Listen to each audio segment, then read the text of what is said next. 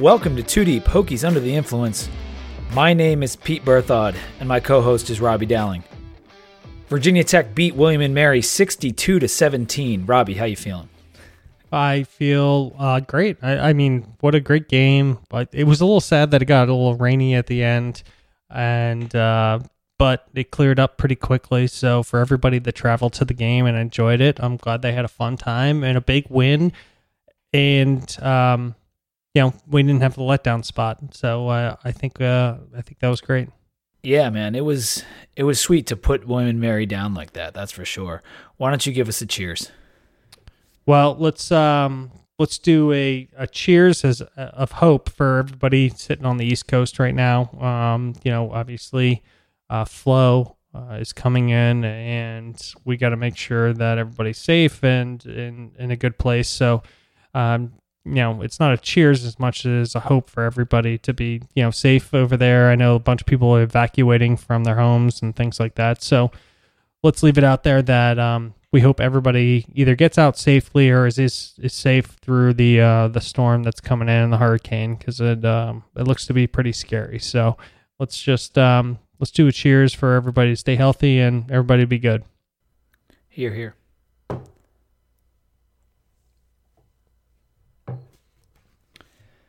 Well, let's fire up the news and notes, man. AP poll is out. Virginia Tech is number 13. We actually moved back a spot after that beatdown. And we are 11th in the coaches poll. So we moved up a couple spots in that one, but I don't really care about the coaches poll too much. The other notable rankings in the AP poll were Notre Dame at 8 after their dismal performance against Ball State. Miami moved up a spot to 21. And if you want to go into their receiving votes, BC is number 28.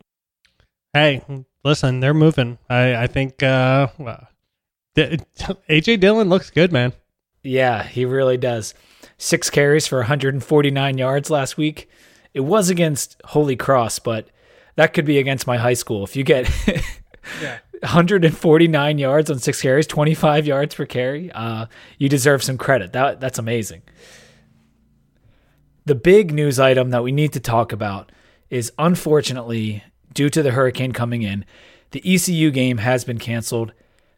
I think we were trying to work it out Whit initially said Monday that an announcement was coming on Wednesday, and ECU uh, they decided not to travel, and they informed us that they would not be coming to Blacksburg. I think we tried everything in terms of putting them up and uh, making sure everyone was safe in terms of travel, but it just wasn't going to work out.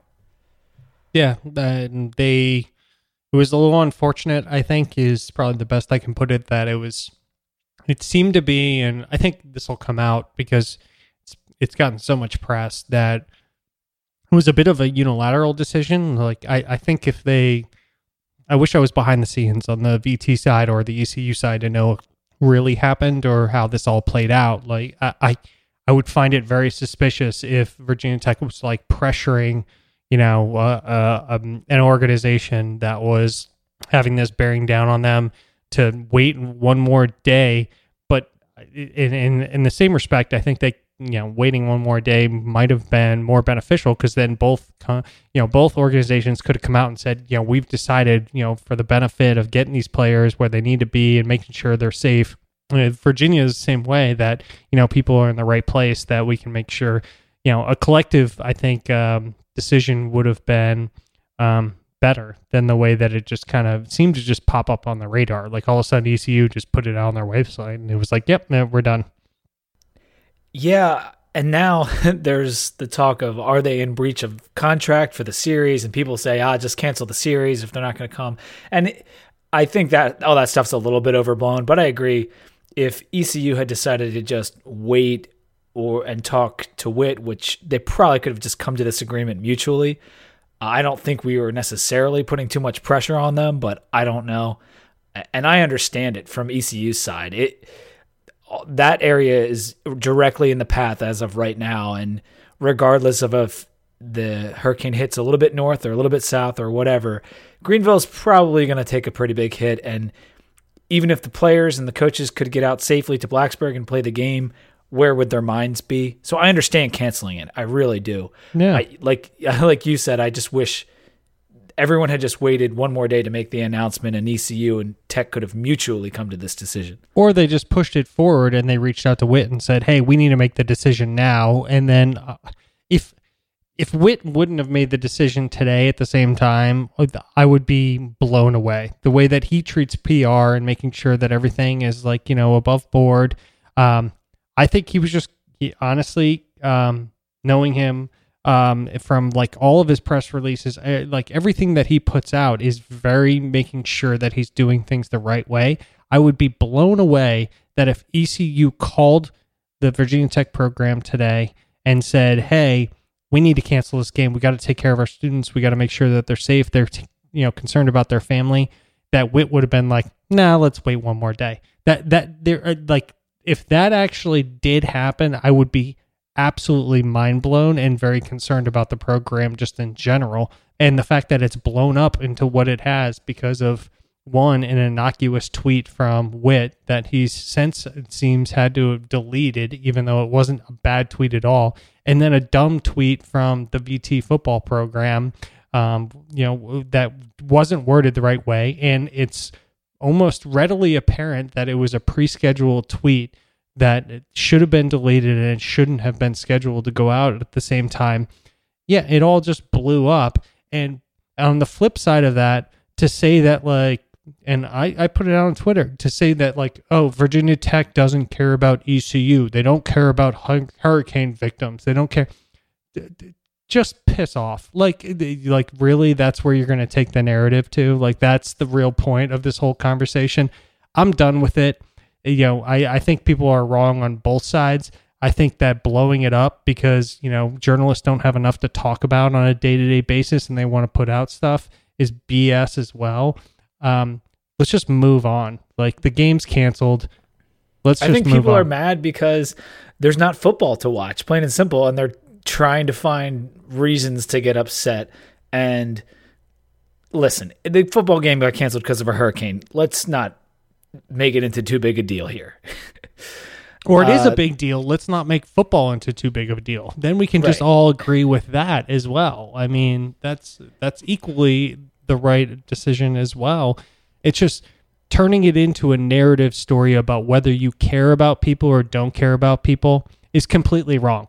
And it is is fundamentally just a narrative that all you're trying to do it's a clickbait narrative and it's bullshit. Like you can be mad about the way that things kind of transpired but to like paint the vt fan base as not caring about oh the the greenville victims and what could happen and that that's just fundamentally wrong and i'm not going to like agree with that. It's not it's not a correct statement and it's it's basically people just getting trying to get clicks on twitter. That's all it is well, in terms of the football benefits, we get a bye week here in week three, uh, allowing more time to prepare for our future opponents, including Duke and Notre Dame, which are coming up very soon, and we get some more time to get healthy. I also tweeted out that by not playing ECU, our strength of schedule will improve. Now, that's based on the idea that ECU won't have a very good season, and they did just beat UNC, so maybe whatever. I still don't think that adding ECU's record at the end of the year will improve our SOS. Yeah. I mean, I think you know the the improvement I think week over week for them was actually pretty dramatic. You can say what you will about UNC, but uh, uh, uh, you know, I was encouraged to see them have that much improvement and uh, maybe UNC just played even worse. I have no yeah. clue. It, it was tough to tell from the game, but um, I, I don't know. They looked better. It will. It'll be interesting to see how that defense for ECU plays because we talked about it many times in the offseason of how bad it was and how you know the target symbol of their defensive efficiency on the S&P Plus was just a pinpoint. They only gave up 19 points to UNC, none in the second half, I don't believe. And they lost to NCA&T in the first week, which looks really bad, but they're a solid FCS team and like going into the season people were calling that upset. That NCA&T is not a bad team. But again, the defense for ECU wasn't necessarily the problem in that game. Their offense couldn't get going. So maybe the defensive coordinator that came over from App State is helping out ECU and they will have a better season this year, which we can only hope that program gets a little bit better uh, since we have to play them, at least for right now, for the next few years. I think the drawbacks just really come into like we don't get to watch our team play. There's only 12 regular season games a year. We look forward to these. You were supposed to go to the game, and now you can't. Obviously, like that's a bummer. Uh, we don't get the player in-game development. I mean, they can still practice this week and all that kind of stuff, but you, there's nothing like developing with the games, and so that's a that's a blow. And of course, we don't get the better chance at a nine or ten win season. I'm not yeah. saying that we would have necessarily won nine or 10 wins, but if you're taking out ECU, you're probably counting that as one of the wins. Yeah, I think, um, you know, I'm obviously disappointed. It was going to be my first game of the year. I have new seats, and I was really excited to use them and go see the game and see the team kind of live in person. Um, and then go, just get back to Blacksburg, you know, and, you know, weather, you know, prohibited that. So you can't really do much of it. Um, taking it to the, on the field and the schedule, um, that game can matter. And and what I talk about is you and I, you know, we don't give into, but we often talk about what the national narrative is of programs because it's true, right? Like the narrative that builds over years creates programs. I mean, that's um, it can be performance, but look at Oregon. You know, performance has not dictated. Yeah, they made it very far in a few seasons, but it, performance hasn't necessarily been the narrative. But Oregon is now you know the, a talking point almost in any podcast or anything you go to and um, your season wins have an impact on that right like well fuente they say he had a nine win and a 10 win season that's what they say yeah. so one game um, that can change you an eight win season doesn't really raise a lot of eyebrows. And if you listen to a lot of podcasts or national media or narrative of what you hear about programs nobody's saying hey well he had three eight win you know seasons in a row. Usually the 9 10 11 is where you start to actually kind of create that cusp of oh man what's this program doing? So um, it makes it a little bit more challenging assuming the game doesn't get rescheduled which it's not um, it won't we don't there's no way it can i don't think that's possible unless we, we schedule another team right. um, it makes it tougher to get to that that threshold because two years from now nobody's going to be looking back thinking, oh, one game got canceled. They're going to look at the win total. That's it. That's the way it always goes. It's true. And I was thinking the same thing. I predicted on our season preview podcast that we'd go eight and four. So now is my prediction seven and four? Like yes, that, it has to that be. sounds like a bad sounds like a bad season, you know? But that's not uh, a joke. My prediction is no longer like I had a I went up to nine wins yeah. My wins, one of those I counted default was ECU. Course, so really it's yeah. eight wins now. Um, um, and you know, we did beat FSU, which maybe both of us were factoring that in as one of the losses. Uh, we don't really necessarily specifically say our losses. You, I think you might have gotten a little bit more specific, but we knew there would be like a bonehead game in there, and we knew Notre Dame, Florida State, and Miami were really, really tough games. Mm-hmm. So I don't know. I don't know where my prediction stands now. And saying that we're gonna have a seven and four season, that, that just sounds crappy. So I'm hoping that we at least get to the eight win mark during the regular season, and that would mean eight and three. Yeah.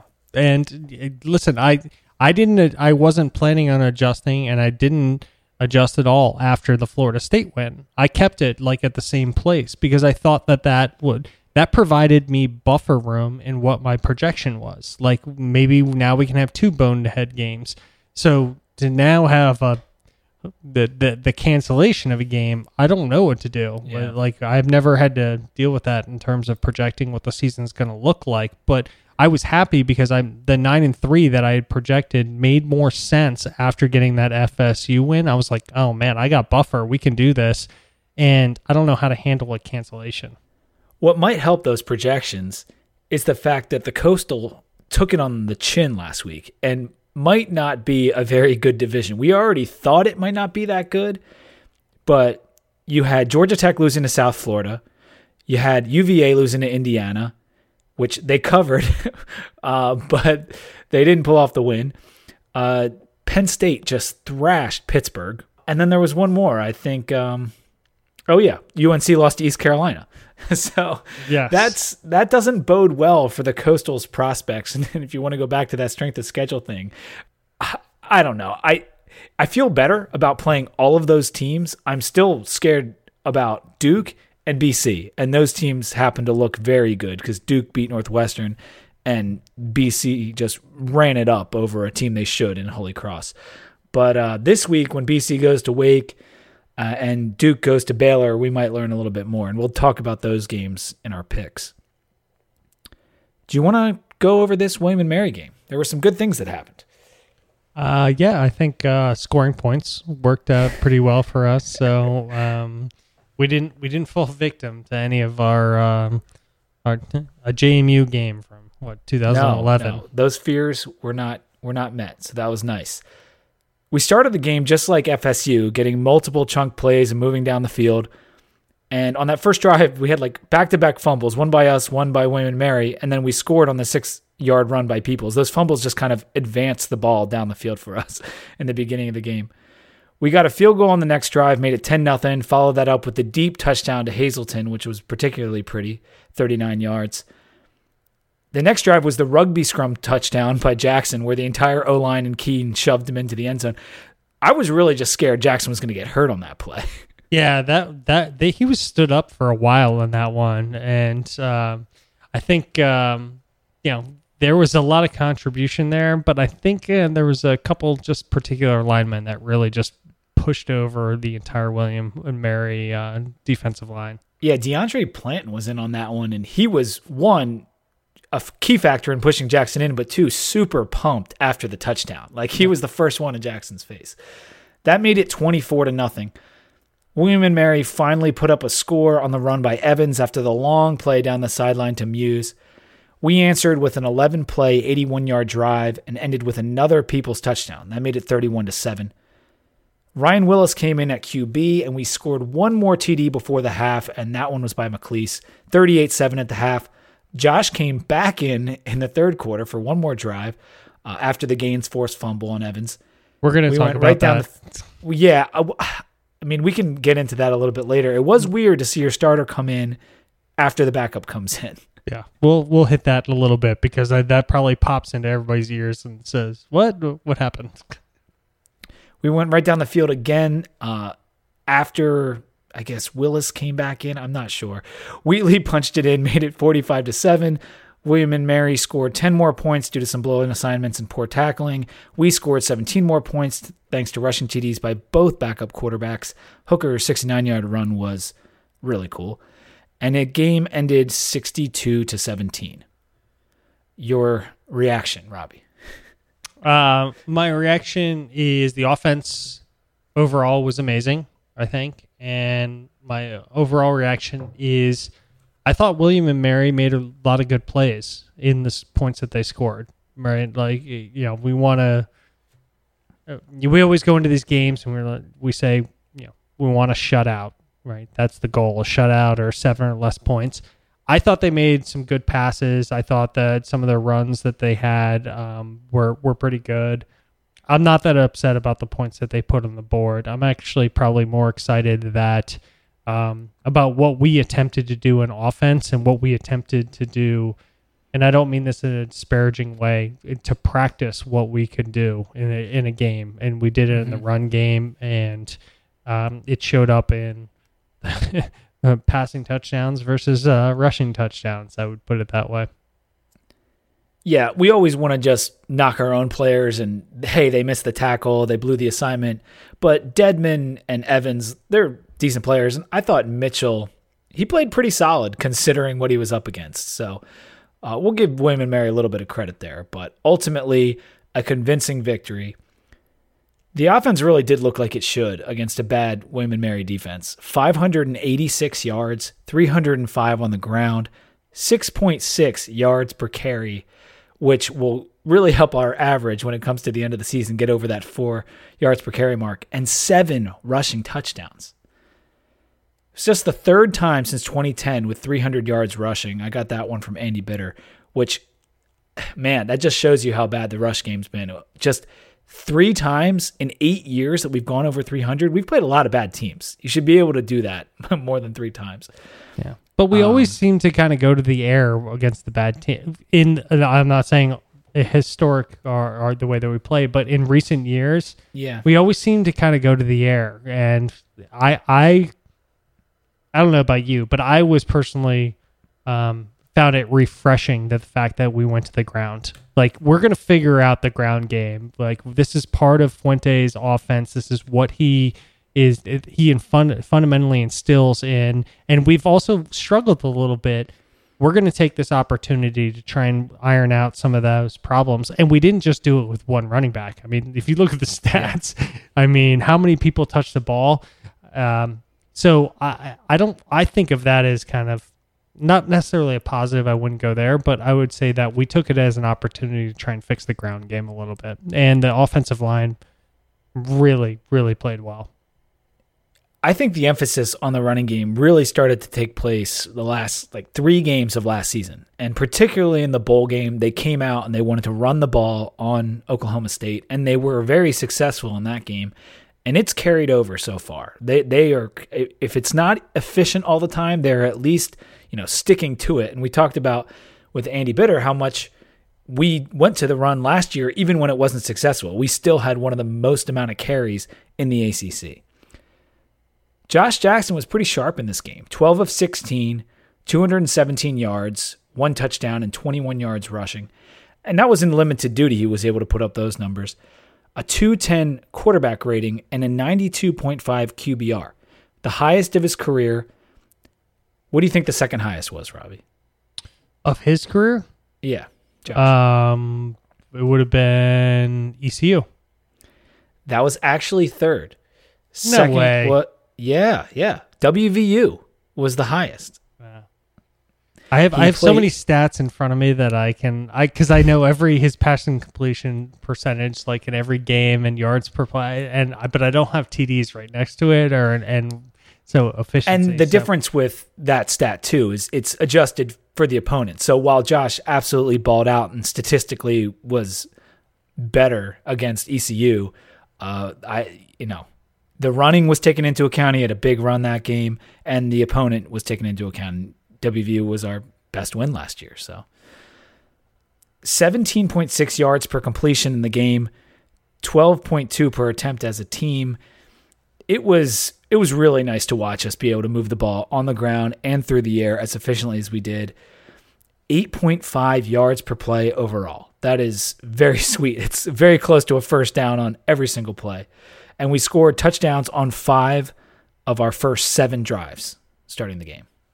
That's um impressive to say the least, but I think it comes down to just if we can get um I don't know the best way to put this is is that if we can get the talent within the the organization to grow up into like a, a, a bigger life we played William and Mary right? Let let's be honest but that type of offense I think is what Fuente wants to like just instill here is you're going to really have a tough time stopping us. Like we're going to ground and pound and be on the ground and we're going to throw out a jet sweep and then we're going to go inside and we're going to then we're going to throw a long bomb over the top. His variety um, and it comes back to the Athlon Sports preview mag where I remember one of the they do the independent coaches um, you know segment and it's like he dictates what you want to like see. Like he dictates what they're going to do. And I think he does that through all the different facets of, of the offense. So I love it. I love that he's kind of getting everything ready. Um, it's chess pieces that he's getting ready for the Notre Dame game in my mind. Like he's trying to get it all ready so he can come out there and not know what you're going to see and be able to put it out on the field. I'm actually pretty excited about what I've seen so far. I thought Hazelton and Wheatley really jumped out during the game. If I had to pick just two players on offense, those would be the two I'd picked. I love the way Wheatley has looked so far. He, he just gives our running game just a little bit of a different dynamic, and they've been putting him in good positions. I'm not saying, you know, he's clearly the best running back on the team or anything because he's been running like jet sweeps and a little bit of different things. But man, he has looked good. He's got kind of that like gliding style, like he shuffles his feet a little bit, uh, kind of like Shaun Alexander used to do. He might have a shoulder injury. I saw him kind of like hanging his shoulder after one of the runs last week, and I, I read somewhere it kind of looked like he was favoring his shoulder. Hopefully, he's fine, and he does have an extra week to get ready for the next game. So we hope everyone's healthy there. And Hazelton looks like he's living up to the hype we put on him before the season. Yeah, I we have this game was uh, so much fun, and I had so much fun watching it because you have McClease running what he kind of runs, which is a little bit on the outside but more speed. You have Wheatley running a little bit more jet stuff on on the outside. You have Peoples still running it bowling ball up the up the center, and those three on the running back position. Then you get to you know the wide receivers and uh, Hazelton looks great like on the deep ball. He's so tall, he's so lengthy. I think he can just go up, but he's so athletic. He's everything that I thought we could be. I I just think there's a lot of versatile talent on this team that we're seeing in in many different ways. And I don't think Fuente or Brad are are, are fair, afraid to use it at all. They're just throwing everything out there. Like they can scheme around all of these players. And if you were a defensive coordinator against this team, how much would you be banging your head against the wall? Because everything looks a little bit different. Like they change it. One of the things that I we were texting about was that we're running power to one side and then we're running off the other uh, counter on the other side. I mean, they he they are running schemes that are I think a really intricate uh, offense for really young guys. And it showed up in this William and Mary game. It was almost like just a test bed for them to kind of you know move things around. Yeah. Did you find anything that was negative offensively? No, other than uh, the snaps. yeah. Putting mean, it on the ground in general. I mean, McClease had the fumble. Uh, you had the bad snaps. Uh, the muffed punt. I think the ball. I mean, it was a lot of bad snaps. It was five. Yeah. I, what five bad snaps probably, or something along those lines. It, but it some a, were actually held onto by the quarterback. Yeah. No, no, but I just meant if you're over snapping your QB, like there's a problem. Yeah. Like on the, yeah. and, in fact, they took they rotated, you know, our center because they yeah they took was, Hoyt out, let Hoyt Chung got out. Center. They put Chung, and then yeah, for that reason because the snaps got so bad. Other than that, in terms of it's hard to evaluate against a team like William and Mary. Yeah. I didn't see anything that was bad. I, I didn't see the blocking in the FSU game on the outside, the perimeter, I think was better than it was in this game. So maybe yeah. they can, um, but because they were more energetic, they were pumped up for that game. They're going to block, you know, a ton. Maybe just making consistency in the out perimeter blocking. Yeah, if I'm gonna pick nits.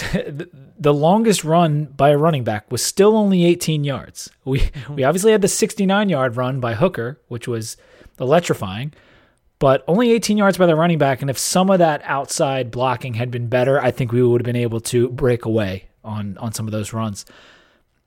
Why does Steven Peoples always look like he's about to fall down? I feel like in every single run, he's like leaning forward so much that it looks like he's about to fall down before he's even like taken his third step. I'm not saying he's not a good running back. I just I think that if he was able to stay a little bit more balanced, he would have better runs. Because he's usually going up the middle when it's a three yard. You know, yeah. yeah, he he needs.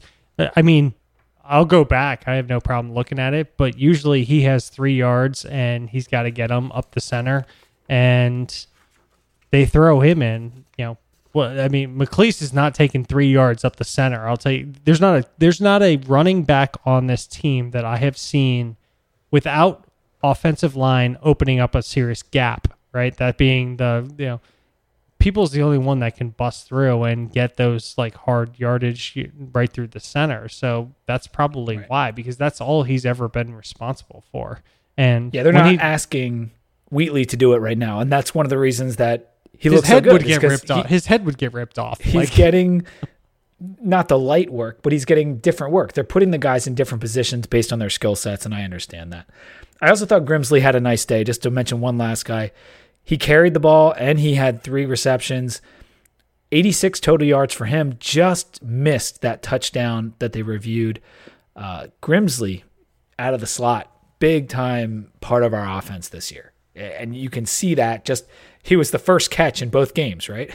Him and Hazelton are going to be I uh, I feel like my personal opinion is they're going to be big time for Virginia Tech.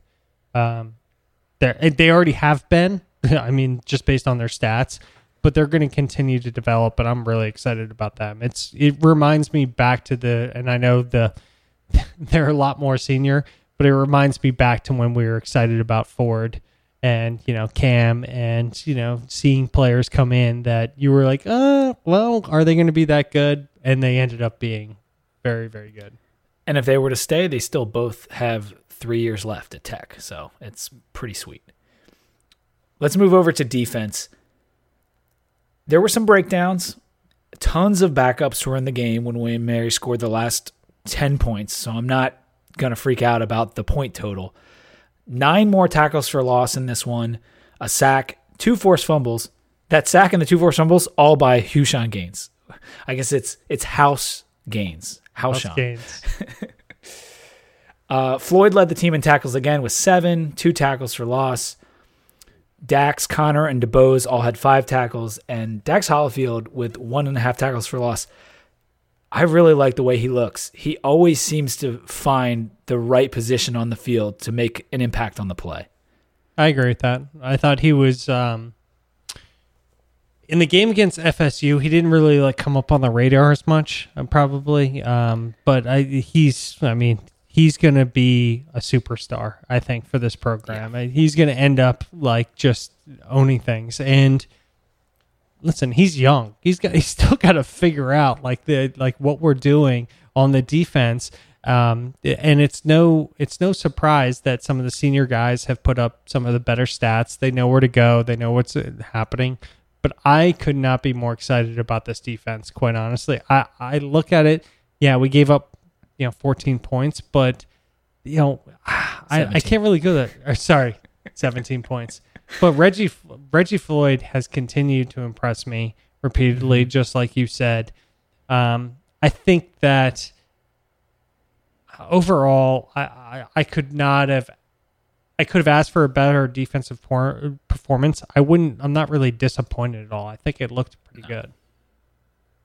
To come out on five days rest like that and basically throw in every single different combination of backups that you possibly could and still beat them and cover the 42 point spread.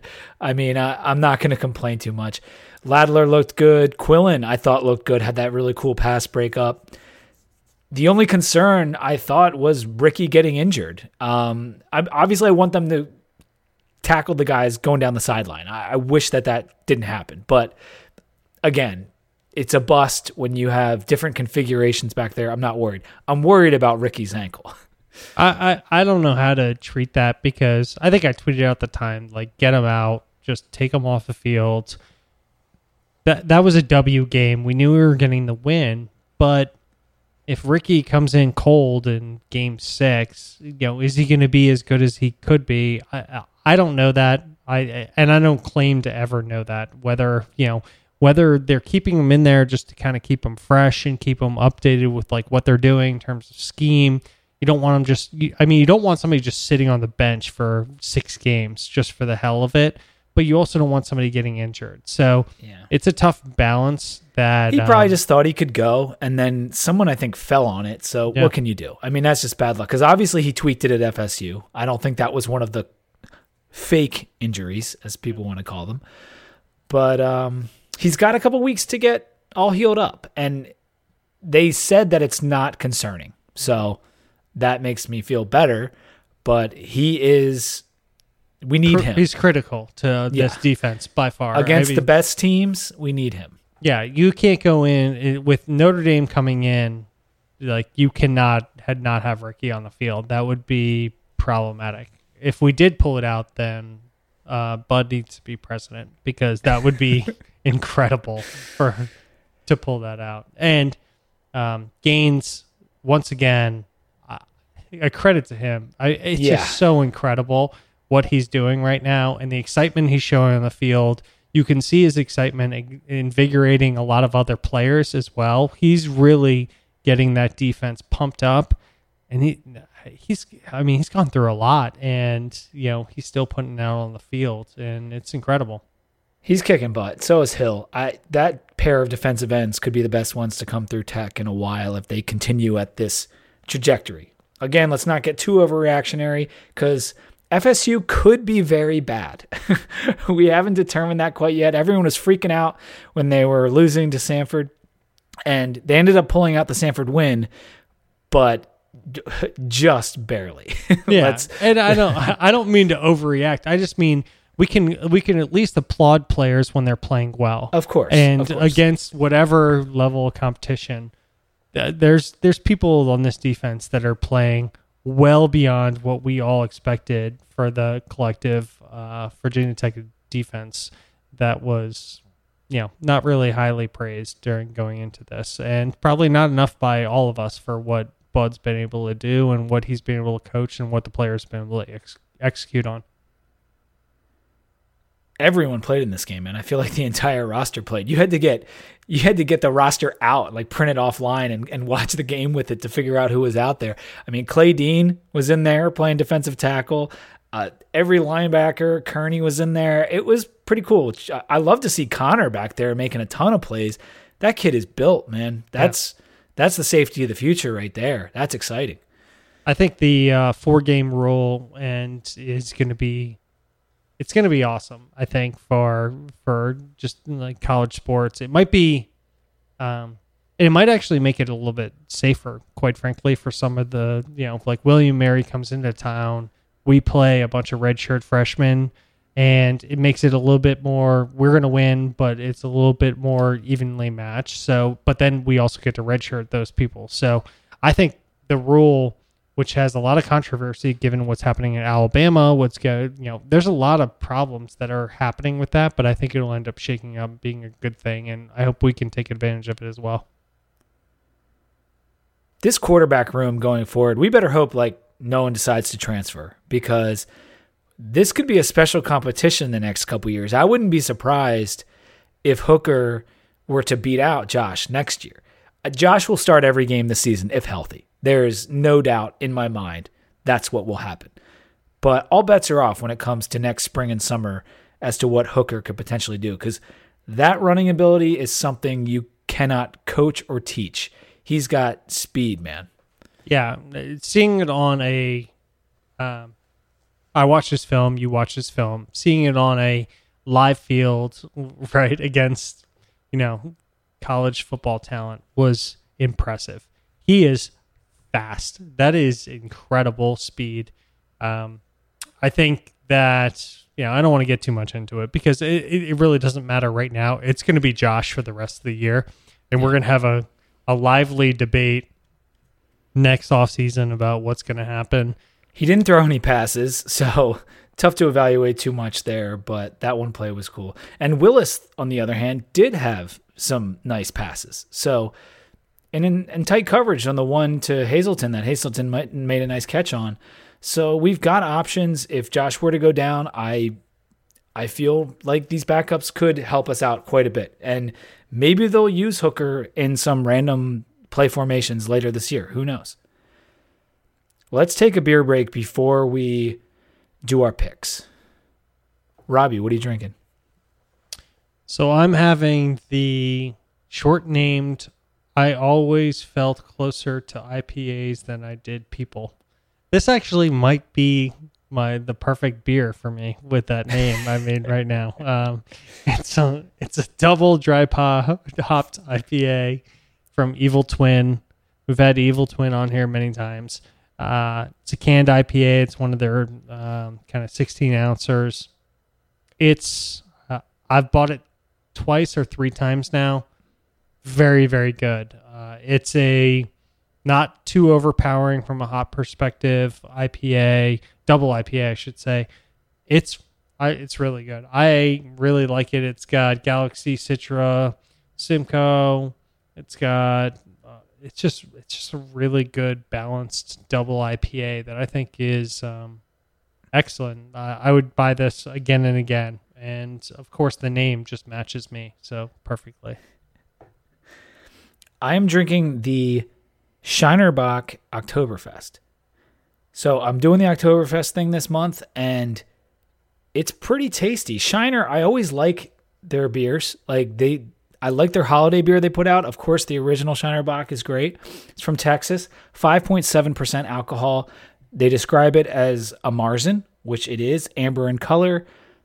Oktoberfest are one of those things, particularly the darker amber ones, where the first taste is like a little bitter and you don't love it, but every sip it gets better and better. And so that's kind of how this was for me. But at this point, I'm about halfway through and it's delicious. Shiner Bock Oktoberfest. All right, Robbie, I guess we should just do our picks now because we don't have a game to preview. I'm kind of disappointed. I had all this ECU research laid out. I was going to scare everyone about Holton Ahlers, their second quarterback. Um, but it wasn't meant to be, I suppose. Suppose two you're touchdowns not, last You're not allowed. You're not allowed to scare everybody this year. You do it every year. Every year we come to ECU and you uh, you s your pants, and Yeah. uh, then we you know come in and we Some cover. years it's it's valid, and other years, like last year, not so much. But yeah, no reason to get worked up over Reed Herring or Holton Ahlers or Anthony Scott. All that's just trash. So let's let's turn the page on that. The spread for VTECU was 29 and a half points, which I thought was too much, and it quickly moved down to 28. And now there is no spread. Unfortunately, we won't be picking it. But I did add a couple other games uh, some out of the ACC games to, for us to pick at the end here. But let's start with BC Wake. This game is in Wake. They moved it up two hours to 5:30 on Thursday night, and BC is a five-point favorite. This line also jumped around a bit because I think it started around five, five and a half. It moved up to seven at some point this morning. and Is now back down to five in favor of BC. Who do you got? Yeah. Yeah, I'm going to go BC too. Even at seven, I liked BC. I just feel like if it's going to be raining and windy, AJ Dillon, you just put him out there and just let you just say, "Hey, run, spike, spike from uh, Little Giants." That's that's what you need. Just let him destroy everybody. next game, Duke at Baylor. Initially, we weren't going to pick this game, but we tossed it in due to the cancellations of UNC, UCF, West Virginia, NC State, and of course our game. Baylor's seven point favorites now with the Daniel Jones news. No, I think that's too many. yeah, I gotta take Duke. I mean, that's Yeah, I'm just gonna uh, take Duke. obvious. I think you know the Baylor Baylor program's coming back. I feel like, but it's gonna take a lot longer than just this. I mean, they might win, but seven points, that's that's a lot. Uh Duke is still a good team. They still have great linebackers. They did lose a corner to injury as well, uh, Gilbert. But I still I still think Duke is going to be able to keep it close even if they lose. So I'm going to take Duke. Florida State Syracuse in the dome. How about this one? I don't know what to think about this. Florida State is three point favorites on the road. Who do you got? I picked the last two first, so you gotta you gotta go first. All right, I, I'm going to I take have an Cuse. Yeah. I'm to take Syracuse. I, I waffled on this because initially when I saw the line, I think it was two and a half yesterday. And I was like, oh, FSU, they finally have a full week to rest. People are underestimating. Then I thought about it more and was looking into Syracuse more. And I remember watching that Syracuse West, Western Michigan game first week. Cuse and Eric Dungey are not to be messed with. and I'm going to take them to win that game on the money line. I, I would take that game on the money line. You're getting three points, but uh, I'm going to take Cuse. and in and with no air conditioning, I mean, I, I don't know what else you're gonna do. So my my concern about this was probably the same concern you thought about was the bounce back. Like FSU is just getting so much heat that they just come out, and that's what I've struggled with. I kind of agree with you. I think Dungey's gonna get this done. Quite frankly, as much as I want to think that FSU is going to get everything straightened out and they're going to come back and they're going to fire, you know, away and have that offense. I'm going to go with Cuse. Florida State, they didn't have a full week to rest. We know that. And they're still installing that offense. It could be a completely different team than what we saw the first two weeks. And sometimes when you lose that opening game, as we learned against Boise State and then JMU, it deflates you for that following game. And FSU still was able to pull out the victory against a top 10 FCS team. I know it's FCS and whatever, but we could see a completely different Florida State team. Next game is Georgia Tech against Pitt. This one is also at Pitt, just like last week when they played Penn State. Georgia Tech is four and a half point favorites. It's actually moved up a point. Who do you like in this one, Robbie? Uh, Georgia Tech. So I think, um, yeah, I don't, I, don't think there's any question in this game. I think Georgia Tech's gonna come out there, and I know we don't like where they're playing, um, but you know Heinz Field and that whole situation. But I think it's gonna be Georgia Tech that comes out, and I think they're definitely gonna take this one. Pitt, I I haven't figured out yet, but uh, I'm No. not so I'm not so sure that they're equipped to come out, and not that Georgia Tech has looked all that nice, but neither of these teams have looked great. period. Yeah.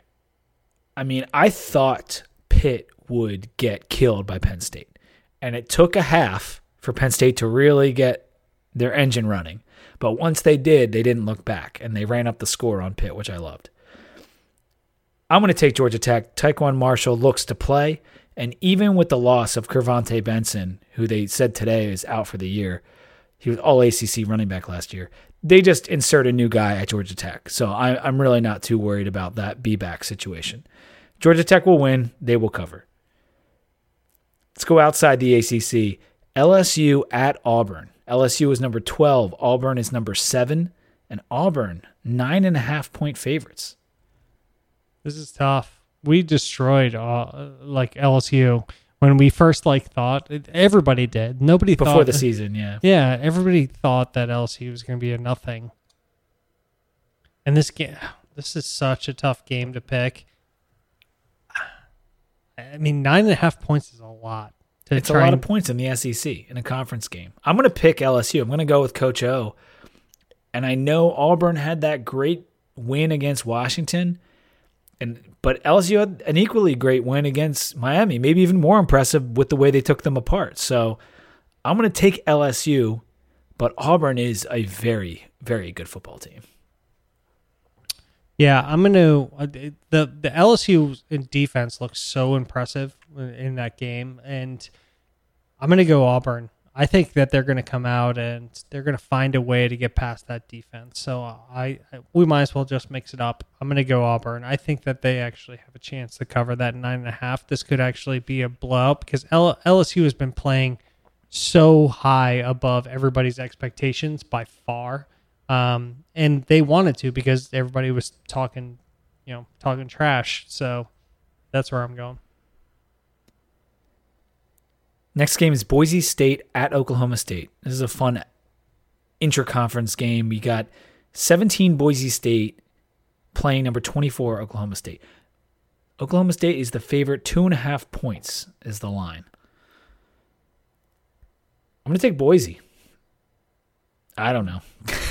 I'm gonna take I'm gonna take Oklahoma State. Boise's look good, really, really good. They've played well the first uh, couple weeks, They have, but they have played well. um, I'll go with got the Rypien shoot. at quarterback. Yeah, I'll go with shoot 'em. You know, just the the that that shoot 'em off. Gundy, you're going with Gundy, I, Yeah. and I and I and I get The that. mullet. He's a great coach. the mullet.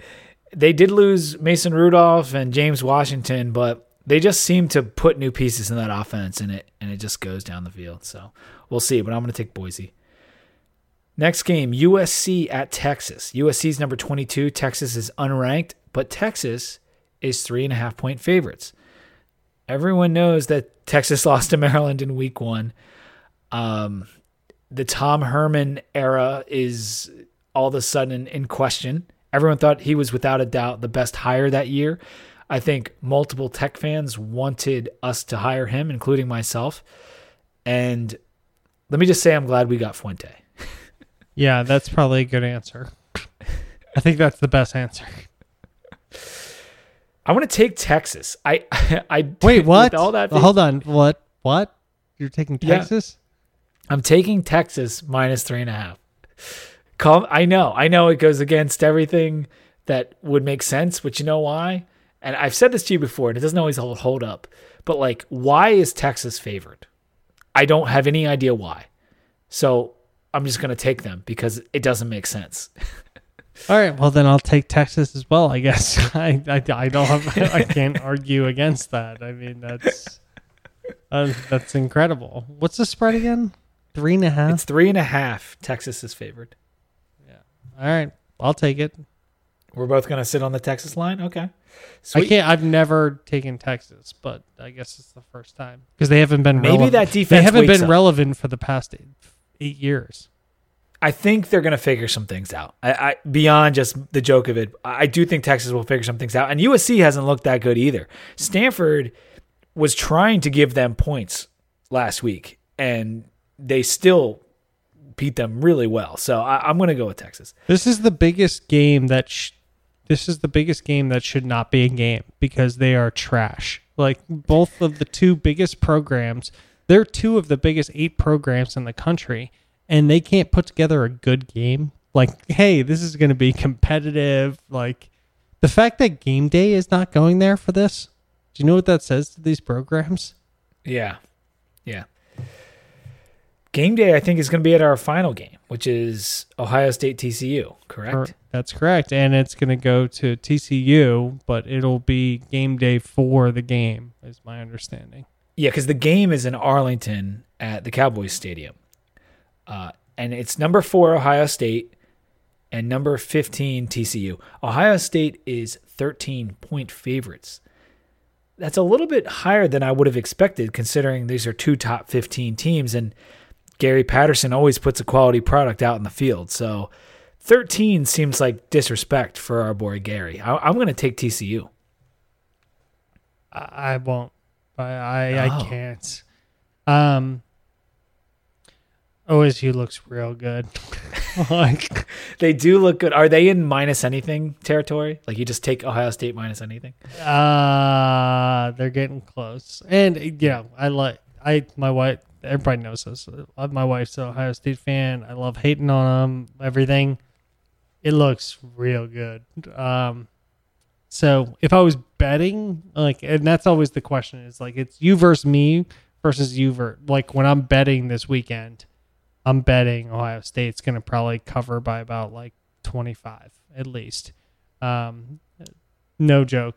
Like I think they're going to, and that's no disrespect to TCU because I think they have a great program, but Ohio State looks that good. So I got to go Ohio State. Sorry. Um, um There will be no Urban Meyer on the sideline. Uh, this is his last game of his suspension. So that swings in TCU's favor just a smidgen. And the game is very close to their, you know, their regular campus.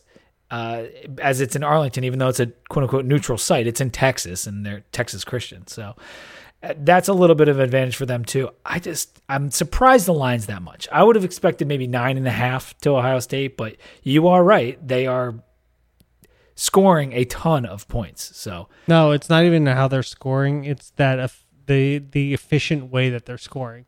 It's not like oh, it's third down. They're like, hey, it's fourth, it's first down. We're just gonna throw a forty-five yard bomb and just like have it go in. It's listen, it frustrates me. I don't like it. I have to deal with the headache of it. It looks good for Ohio State. That's why they're still number four in the playoff in anybody's rankings. Uh, they have not moved an inch, and they don't even have their coach there. So, um, and that's it's it's annoying.